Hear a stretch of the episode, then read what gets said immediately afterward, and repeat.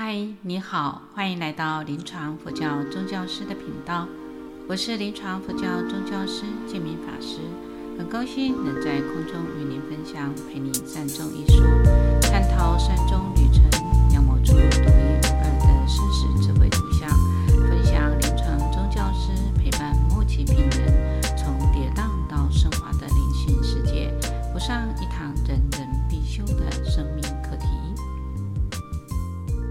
今天要来跟各位分享的是，宗教师在病房里面会不会有挫折感？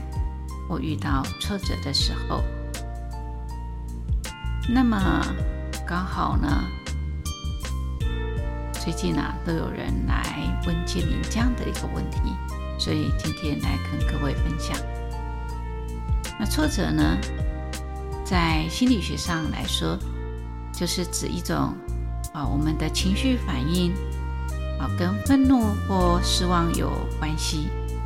那挫折感是因为个人的这种意志或是目标受到阻碍，没有办法满足而产生的。在一个愿望或是目标被拒绝或阻碍的时候，挫折感可能会增加。想想过去呀、啊，开始在医院服务的时候啊，跟道场啊，这个完全是不一样的呃场域。那么我们在道场里面啊，呃，这个居士来到道场对法师都是毕恭毕敬的，啊，都非常的尊重法师。那么到医院去呢？不一定每个人都有佛教的信仰，呃，也不认为你是法师，所以可能你会受到的拒绝，乃至于那种态度啊，不是很好。所以刚开始啊，我记得有一次我去看了一个病人。这个病人啊，阿嬷刚从啊普通病房转上来安宁病房。阿嬷生了十一个孩子，有十个女生，一个儿子。那这些呀、啊、女儿啊都非常非常的孝顺，围绕着阿嬷上来了。那刚好啊，我就一间一间病房的去看，看到刚好阿嬷上来了。结果呢，就进去问候，没想到被他两位女儿呢请出了病房。原以为他们有什么样的事情要咨询，可是啊，他们两个啊就啊请我到啊会谈室去坐了，一人坐在一边，态度非常的恶劣，态度非常的不好，因为。只是跟阿嬷打个招呼，那么他们呢，非常的担心我对阿嬷讲出了她的病情，所以他们请我不可以再进去，也不需要我去关心阿嬷。那么想要跟他们做解释，他们也不听。所以这样的事情的时候，就让我反观这招，想说。哎，我一片的好意，却贴人的冷屁股。但为什么会这样子？无非家属啊，非常的担心跟害怕，所以他们极力的希望能够维持一个好的现象。那么怕法师呢不小心说溜了嘴，所以他们态度才会这样子。当然，因为可以理解他们，那内心里面啊，我的内心。还是有失落的，有失望的，有觉得委屈的部分。但这样的一个状态里面，我们可以理解家属的这种焦虑点，所以很快的就不会有这样的状心情啊，不会啊一直被这样子来延宕下来。过了一个礼拜，我到。另外一家医院去的时候，这家医院我好久好久没有开车过去了。那一天呢，啊，突然就开车去了。开车去了之后呢，刚好要回程的时候啊，经过了啊安息寺。结果安息寺里面呢，看到很多人。那么我就想，哦，可能有人往生了。那，呃，因为不知道什么状况，所以也不会进去。那结果呢，我要去开车的时候，我就一个人急急忙忙跑来我的身边说：“师傅，师傅，你可不可以帮帮忙？”说要帮什么忙呢？他说：“我的父亲刚刚往生。”那么。可不可以请师傅帮我父亲开示跟助念呢？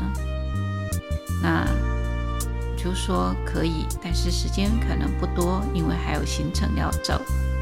那在去帮这位亡者开示跟助念的时候，我就问他的背景。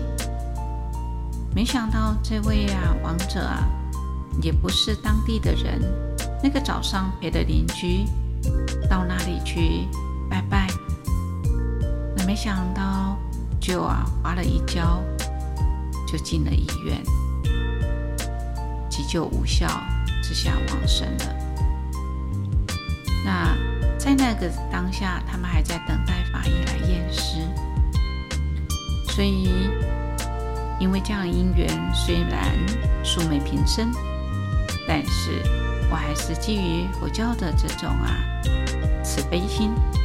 所以我去为亡者了解他的状态，为他开示，为他助念了一个小时之后离开了。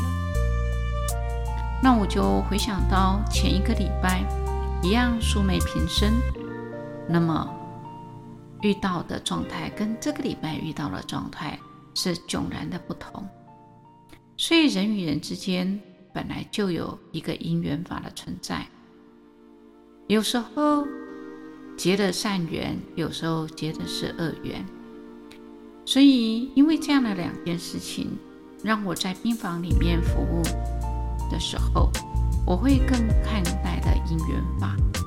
如果我努力的，我用心了，结果还是不是我能够协助的，我就会呀、知道这个因缘不具足，我努力了就好了。那因缘具足。